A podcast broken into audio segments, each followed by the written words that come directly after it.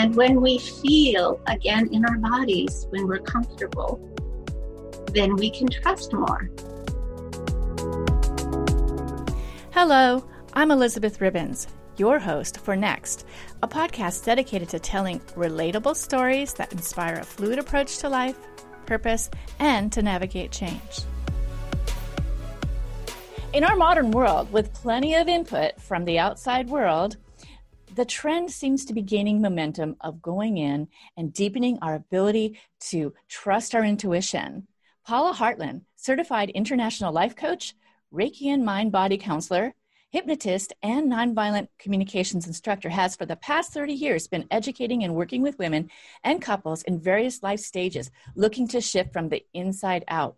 It is her passion and life's work to show you how easy it is to develop your intuition to trust taking the next step. Paula, welcome, and I'm so glad you're here.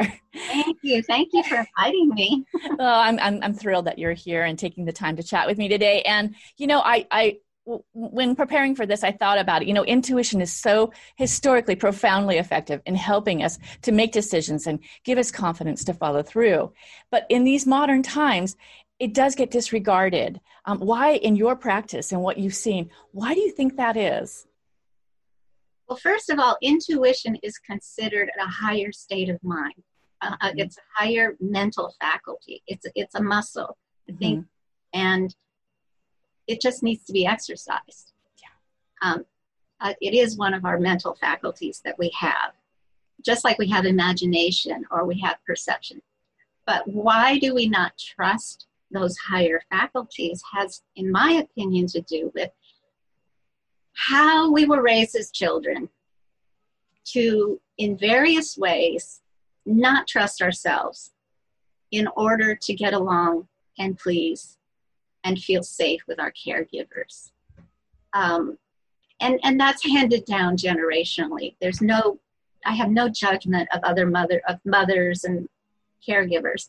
It's just what our culture has done over time, which has been be a dominant authority figure with children so that children stop trusting whatever their their own their own intuition is their own feelings are their own impulses you know and so my work is so much today about working with mothers and children so that I think that's amazing. I just want to stop for a second and oh. say that because maybe there was a lot of children in the household and they they needed to just behave and mom needed to be the alpha and there wasn't room or space to hear what the the child was needing or what they were feeling. And that just wasn't done. And so it was just get in line and do what we say and behave yourself and blah blah blah. But now i think that um, mothers uh, want their children to maybe have a different experience you know one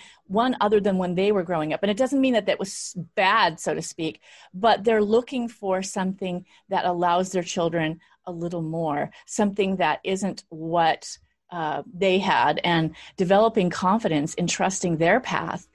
Uh, and i think that your work it's sounding to me like you're really doing a lot of work of uh, working with mostly moms probably um, who who are teaching their children to trust their intuition and maybe the, a, a certain type of resilience. Resilience is a part of trusting yourself. Yes. Resi- i have resilience to me has three components. One trusting yourself. Two knowing how to express yourself kindly. And three recognizing that this great universe is always providing us what we need. Life does work. So we learn how to listen from the inside through our intuition and not over controlling everything. We learn to listen to and we learn to be receptive of what's in front of us. So that's my definition of resilience. But with moms now, moms do want their children to be whole, happy children. Every mother yes. does. Yeah. And what it does take, though, and being a mother myself, it takes us as mothers being willing to recognize that when we're uncomfortable with something our child is doing, but that has more to do with us and some pattern inside of us that says, I'm not, I wasn't allowed to do that, or that's going to get, that's going to cause trouble, or I'm, and we have more um, anxiety about what our child is doing because of our old pattern and what we learn, how we learn to behave. So it's really important, and moms are doing this, and moms are learning to do this, is to recognize well, why does it really upset me that my daughter is wanting to play with the Madonna doll all the time? Why does that really worry me? You know, things like that. Right. When when our child is not viewing what they're doing from our history. And we have to really, really look in and understand well, what am I really concerned about? And is, does this, is this really just mine and not my child's? That's one important. It's their reality is not your reality. Like even even though you're living together in that moment, you have a whole history that they don't even have. And I think you a don't lot have of an association with a Madonna doll that a mother might have about being objectified, you know, sexual objectification. You know, it's like they don't, little ones don't know that. They just know she's pretty and I want to be pretty or whatever, you know. So give me some examples. Is it is it a deeper thing like that, or is it sort of um, I I don't require my children to say please or thank you because I feel that that's da da da da. I mean, what how what are the levels of how you work with parents and they and they um, work with their children? This is where I encourage parents to have an open dialogue about whatever's going on with their child. Yeah. Just ask questions. Hmm, tell me more about that. Or Yeah. and but also be willing to say, well, I'm not feeling comfortable. Um, I'll give you a funny little example. It's, and I, I've written about it about lying or, or fibbing, you know. And, and my daughter Jenna, when she was five, she came running into the house one day and said, "Mom, um, Sarah says that um, I can go with her to Disneyland tomorrow." And I knew that wasn't true. Mhm. I knew that really wasn't true. There was, but rather than say, "I don't think so, honey," I don't think she said that. I went, "Ooh, really? Yeah," she said, and I said, "Gosh, I'm getting a funny little niggling feeling in my belly right now. I don't know what that's about." And she looked at me and she goes, "She didn't really say that, mom." And then I said, "Oh, oh, thank you, honey. I just wondered what that was about." I was like, "Oh yeah, I feel better now." Oh, okay, all right. So that's a way of not putting my my opinion on her or my judgment on her, yeah, but at least still being honest about "Hmm, something's not feeling quite right. right. But I'm gonna just really quickly talk to you about about what you just said, and I loved that um, the the fibbing and all of that is a, is an issue. But I think too, it's the space, giving children the space to actually talk to you because I, I raised a boy and a girl, and my daughter was all about talking to me all the time. So, and my son, it was a different story altogether. And I found these opportunities, which again, I made sure in my work that I was available enough to be present to hear them. And I felt like I could have five children and they would all be completely different. So, me pushing my idea of who they were on them was useless. I wanted them to come out and be who they were. And I found that there's these periods that I could just be with them and they would sort of, just like things floating up to the top, they would start talking and um, honoring those things. And um, behaviors, I think, I think children innately want to be good. I think they just really want to be Oh, happy and good. Our nature is to be loving, Yeah. absolutely, and kind and respectful and and So, so when you when you when you're talking to moms, what are they coming up against that they're finding is difficult? Maybe they're still working a bit and they're trying to, you know, they get really caught up in their life and schedules. Like, what are you? What are like maybe the three things that you deal with with these moms that you feel is is really common? the most common is shame. I'm not doing things well enough as a mom. And my life is so busy, or the pandemic is so hard, and I don't know what to do. And I feel shame that I can't do more. Oh and my God. that's what we work with the most. So that, and there are a lot of there are more children now that are being diagnosed with ADHD and um, and autism, and then there's shame about well, did I do something to create that? And is when my when my son is running all around the place and not following what other kids are doing, and you know, am I a bad parent? Am I, you know, so that's that's happening a lot right now. Those kinds of things, and we work with no. This is what is happening. This is how things are. Shame is a very deep feeling that's really buried inside of all of us. Yes. Even from infancy, when, when we didn't get what we needed quite right, we could only internalize it's because something's wrong with us. When things don't go well, it's because of us. So when things aren't going well for a mother with their child, the first thing she tends to do is say, I must be doing something wrong. And I don't even want to talk about it. And that is so true. And I think a lot of moms feel shame that they're just not enough, that they can't do enough, that they're, you know, because it's, it is that moment you hold that baby, that newborn baby in your arms, you just go, oh my gosh. It's that moment of reckoning of can I, can I really, this is big. And, you know, you carry the baby and all of that and you know, but that, I, for me, it was that moment of, oh my god and so you know we do i think question ourselves and so that goes back to the intuition and really you know trusting your own your own guidance and truth to to you have this child for a reason with all their goods and bads you have that child for a reason and they're teaching you as much as you're teaching them right? I'm sure you probably discuss that a lot with your clients. We need support. We need so much support I'm so sorry about this construction now. You know loud. what though? This is this the way it is during this COVID. We have people walking in, dogs, noise, and so what we have to talk about is is really important. And I do want to finish it with you because I think it's so important for moms to get this support right now. Especially, I know a few women that are younger with small children at home, and they're trying to work, and they are just about to crumble. And I feel so so bad for them because I know that they're just having the you know i did well today and oh i did terrible yesterday and they just are having a lot of difficulty. And and you're offering support to these moms. Um, do you have any kind of group that you work with? Like is there any groups that you work well, with now that I'm, I've, I've decided to close my physical office yeah. I'm now putting a group um, online two groups. I only want i only like working with six moms in a group so i have two small groups that are coming up in the next probably months Well, I had when I put it out there, but then moms call me and they say, "Well, I just rather like to talk to you." So that's what's been happening a little more right now. But yes, I think a mom group is so helpful.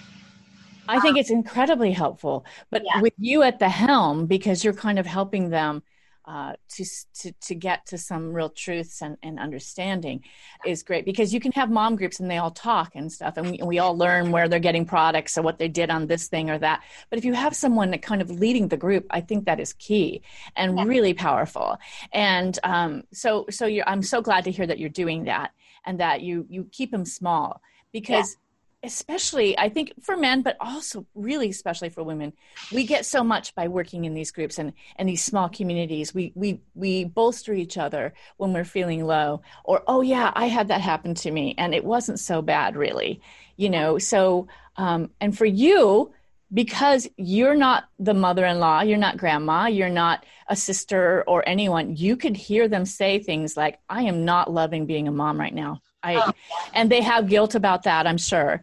And we've all had that where I just one day uh, had had it with my daughter and I just wanted to clock out. Like I was just crying. She was a real tough one. And I just had been so patient and I was exhausted. And so I know that there's that guilt there too. But they can say those things to you oh, yeah. and get that support. Understandable and understand that it's understandable. We have limits.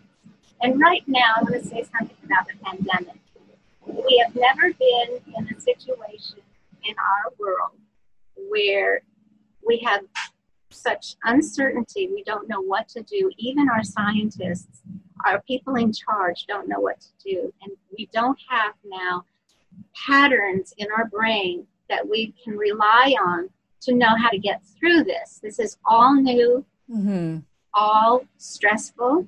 Mm-hmm. And decision stress, decision fatigue is high. So I remind mothers that you know this is a really hard time for everybody, and we the we really need to go slower and slower and slower. And I talk to them about school coming up, you know, next week, and to really accept, just know that our kids need more comfort and support than they need the rigor of their math, history, science, and English. You know, just we just need to take a time out a little bit with our school expectations and let let us just find our way slowly through this very uncertain, very stressful time. I love that because uh, I think a lot of mothers are putting that stress on themselves. I've got to, I got to check all the boxes, and I got to work, and I got to do all these things. And, and I, I remember getting really involved in all that and just overwhelmed. I mean, it's a blur. Me working and and and I worked for myself, but you know, um, my kids and all of that and you just really feel like you get to a point where you're just ticking boxes and um, right now like you said we this is unprecedented times we don't have the tools that we normally we don't have history that how do how do we do all this we're learning every day and well, and the to, good news is though that our children have our parents at home yes. this isn't like the last disaster 9-11 right where parents went off to work kids went back to school. The good news is our children have their parents at home. And unlike other disasters like 9 11, when parents went off to work and children went to school, and they had the children had to kind of process their like fear and what does this mean? They had didn't get to have the real solid ongoing connection with their families and right. their mothers and fathers. So this is the good news. The children are getting a lot more support, really. That's the silver lining for sure. Is that I'm seeing the small children, the ch- small children that I know, and the parents. It's very stressful for them, but they all are together. And I see the children, and and again, going back to our reality is not their reality. This is their reality right now. So we are worried that they're not getting more socialization, they're not getting their math, sciences, all those things. But they seem, you know, my husband's grandson seems pretty content. He comes over and he's just, he's good. And we play with him and we do stuff. And, you know, of course he'd love to be with his friends, but um, he does seem pretty content and um, at ease, you know, considering the situation. So um, I think that's a good thing to remember as well is that their reality is not ours and and that you like you said they get to be with their parents more. And most kids when they're little they really want to be with their parents. They really do. Well you know what? I would love to keep talking to you about this but, but the con what sounds like the construction went away for a little bit so maybe we can go a little bit further and chat a little bit more about how we communicate with our kids. Do we talk about you know, this is pretty awful, or gosh, there's something terrible out in the world right now, or gee, the world is falling apart. I mean, how do we? Because you know, I, kids hear the conversations or the news. Or how do you how do you talk to your moms about that? And I'm sure the groups are talking about it. And how is it held? How is that? How do you hold those children and make them feel safe? We simply ask questions, or we notice if they're on. I mean, children are acting out more now with stress. Children are wanting to sleep with their parents more. There's a lot not i mean there's a lot of stress on our children right now too. Yeah. So what I, we talk about is to just let them say what's going on without us with them without us putting any kind of frame on it even for them. Right. So tell me more what you think.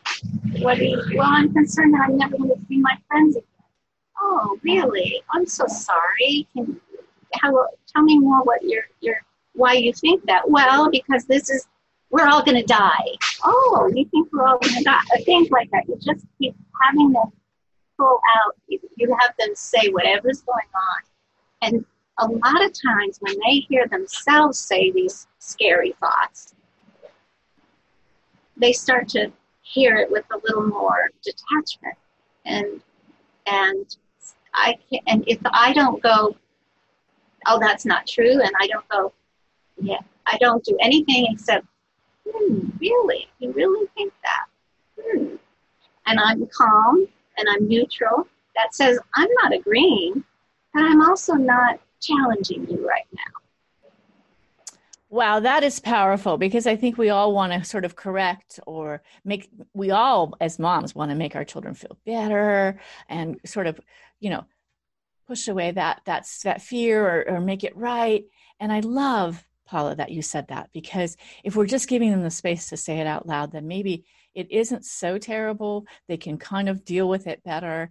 And we're just a safe place for them to, to, to say these things out loud to.